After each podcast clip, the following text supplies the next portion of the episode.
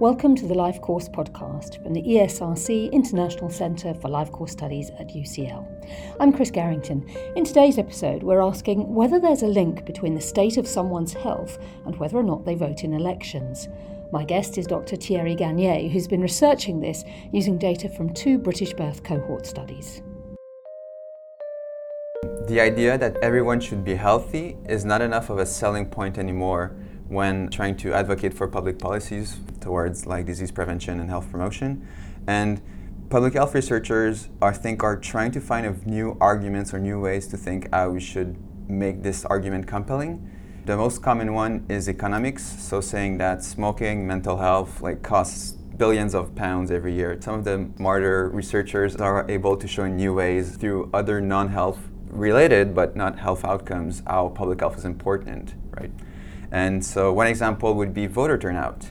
And the first time I was exposed to this argument was uh, the, there was this paper that came out about three, four years ago, and that looked at um, uh, differences in mortality between uh, white and black Americans. So what they found is that even though it would not have defined uh, national elections in the U.S., it would have probably shifted state-level elections if there were no inequalities and there would be as many black as uh, white Americans that were alive. And uh, especially because more than 90% of them vote for the Democratic Party in the US. So, uh, uh, so with these two things, the, the uh, that, uh, that voter turnout is, might be relevant as a, a, a pro public health argument. I figured, well, I'm in the UK. We have access to these nice data sets, and uh, what about I just contribute to this to, to this um, field? Yeah, interesting one. So, what do we know already then about how being in poor health right. affects whether or not people do turn out and vote? Mm-hmm. So we know that uh, un, uh, self-rated health is likely to be associated with voter turnout. A number of countries, uh, um, uh, Western countries, including uh, United Kingdom we know that this extends to uh, physical and mental disabilities and uh, also likely certain mental conditions like depression. What we don't know first is is it causal? Is it something else that explains this association? Is it something about how the unhealthy and the healthy people are that's, that explains this association? The second one is we don't know how robust or how stable it is? Like, uh, is it different across countries or um, like between different political system or within countries across electoral contexts? That in one election this association would be stronger or whatnot. So, and the third one is also like the mechanisms through which, so if we accept that those who are less healthy vote less, then why is that so? Is it because people are, are, um, are in crutches and have a hard time going out and voting, or is it more complex? So these are the three things that we still, in 2020, uh, still need to go on and study. Yeah, understood. So, what did you want to look at specifically and why then in, in, in your piece of research? Right. So, because I care about uh, the life course and how social inequalities change over, the, the, over different life periods, one of the key aspects that I found was lacking in the literature was looking at how the same association between health and voting can change with age. So, by following the same people over time.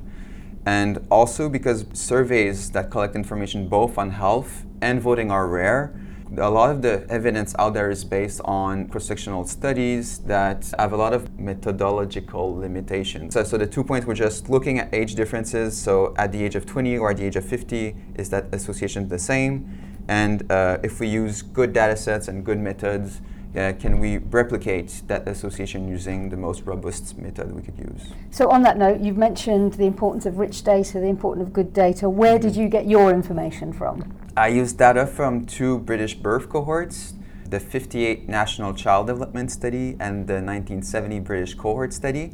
So, in one week, in 58 and in 70, doctors and nurses recruited almost the, the parents of almost all the babies born in a single week, so about 17,000 each time. Scientists has been lucky that uh, uh, funding agencies have supported that we followed them, these babies, over the courses of their life, and they've been followed, let's say, every four to seven years. Then the 58 cohort, they've been followed up to the age of 55, and the 70 cohort, we followed them until 46 and 48, and in this project, I've, I've used that until they were age 42.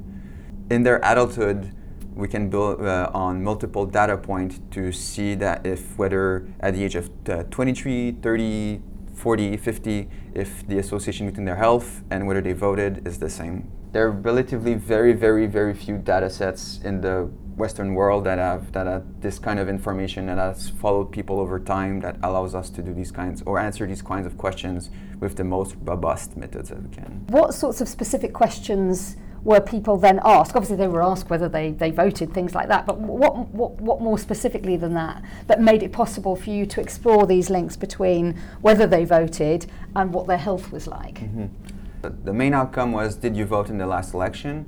One thing that was important for this project is that uh, with the kind of methods that we use to parse out, to parse out, or at least to, to support whether it would it would tend toward causality and not just an association, we needed information that was repeatedly asked over time. So especially for the health outcome, where we're lucky that um, say asking if you, someone has voted in the last election is pretty simple, but there's a lot of health measures that have been collected in these data sets. Unfortunately, they haven't been measured repeatedly over time. Mm-hmm. Uh, I've used two measures that were measured consistently over their lives. The first one was uh, different measures related to self-rated health. So let's say compared to other people your age, uh, how would you rate your health from very poor to excellent? And the other one was um, different different uh, um, questions related to uh, limitations, or at least physical limitations in regard to everyday activities. Things like, uh, do you have trouble walking upstairs, or things like that. And also, because of the multidisciplinary nature of the questions that were asked over time in these courses, I could also use questions like um, I think in young adulthood they were asked, Do you intend to vote in future elections? So you could also use the, this information to parse out, um, even taking into account, into account the fact that people might not want to vote. Beyond that, is there an association between health and voting? So um, these are called control variables. So we yeah. could also account for a ton of these control variables so that their education etc yeah all of their background and all of that sort of stuff is that all of that information is, is readily even available. like their birth weight. Yeah. Like most like most social surveys don't have information on these like their birth circumstances so that's also an, another layer of uh, methodological quality. Did you find then, as you, I think you anticipated that you would, that people who said their health wasn't good were less likely to vote than their healthier peers. And was that the same across for, for, for both of the cohorts that you looked look, looked at? Yeah, so that was our least surprising finding. So we found a consistent association between self-rated health, so reporting that your health is, is uh, poor, very poor, and uh, your uh, probability or your propensity to have voted in the last election.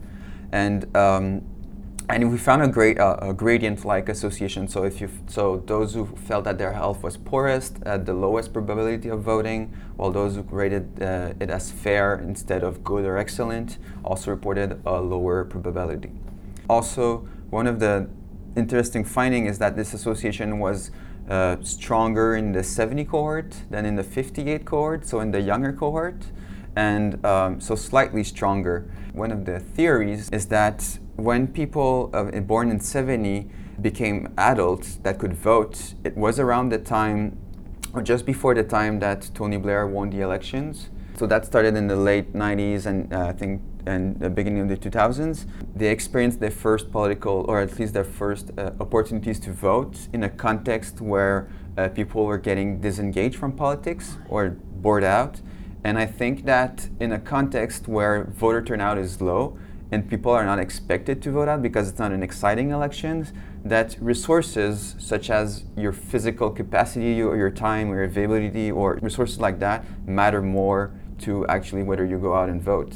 Because there's there's not this societal excitement to to to say come oh I, I I'll make a difference or this is important I need to go out and vote. Resources such as health matter more. That might be part of the reason why uh, this, in the 70 cohort, health was the this association was slightly stronger. Yeah, so the timing and context were quite important as well. But and what about those people who talked about being limited in their everyday activities, like you said, you know, the carrying shopping or the walking upstairs, those sorts of things? Was it the same story for them as mm-hmm. well? So that was the first of our two surprising findings. Is that we um, we did not find a significant association when controlling for or accounting for other characteristic between uh, reporting limitations in everyday activities mm. and voting. We need to do more research Yeah, before being sure about this lack of association. First, because this, associ- uh, this the, the, the concept of reporting limitations in your everyday activities changes with age. So at the age of 20, if you're reporting limitations, probably that you're living with a larger disability, right? Because you're comparing with yourself with people who are your age, right? And uh, at- a life period where most are very healthy. And in comparison, as people grow older and develop work-related problems um, or health issues, what, what is expected at, at, let's say, the age of 50 changes. So at that age, you might be more likely to report having limitations in everyday activities, but that are not the same that what you would expect at the age of 20. So because of that, it might be that we underestimate with the question of do you, do you have limitations in everyday activity, we might underestimate people who have larger limitations. Mm. So especially people with physical disabilities or things like that. So we might underestimate the, this, the magnitude of this association. You also want to see whether age played an important role in all of this. What, what did you find there? Yeah. So that was the second of our surprising findings. So in, when we started this project, what we g- were getting a sense of is that this association was likely to increase with age and be larger in older adults, let's say starting at the age of 50 and more, because uh, we, are, we figured that health was not enough or health was a bigger limitation in the everyday life of older adults who needed health to be to, to in order to be able to do the other thing to do uh, everyday activities including going out and voting. This was replicated in some of the uh, early evidence that we found that in, um, and also both for uh, self-rated health studies and also disability studies that found in, that in general uh, associations were much larger in older adults samples. What we found and uh, we were following people between their 20s and their 50s is that we were we were finding very large associations towards the age of 20 or at least uh, 23 and uh, 30 and we, fo- we didn't found as much large uh, associations up to the age of 50 so um, what does that mean is that uh, again it's it's only one study but it might follow a U-shaped association meaning that in young adulthood health is very important because uh, in shaping your first voting experiences. Maybe because you're less it's it's not became an, an habit yet and then it starts mattering again later after the age of 60 when health becomes a, a, a- a very important resources in your and whether you do everyday activities or what kind of activities you do.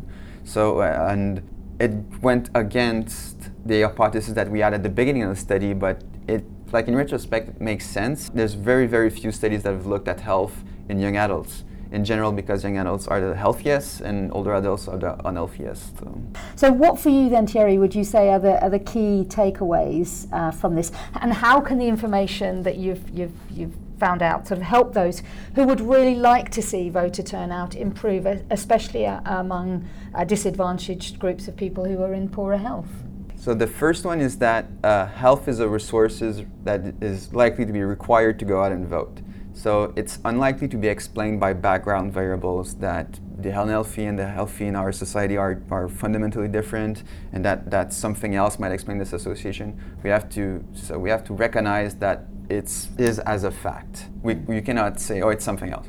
So the second takeaway would be that if we agree that it's, an, uh, it's a causal association and it's not explained by something else, uh, we have to recognize that if in our society there's health inequalities and that there's systematic differences across social groups where the socially disadvantaged are more likely to be unhealthy, then we have to recognize that health is a mechanism through which those who are socially disadvantaged are less likely to vote and that health contributes to reproduce social inequalities in political representation.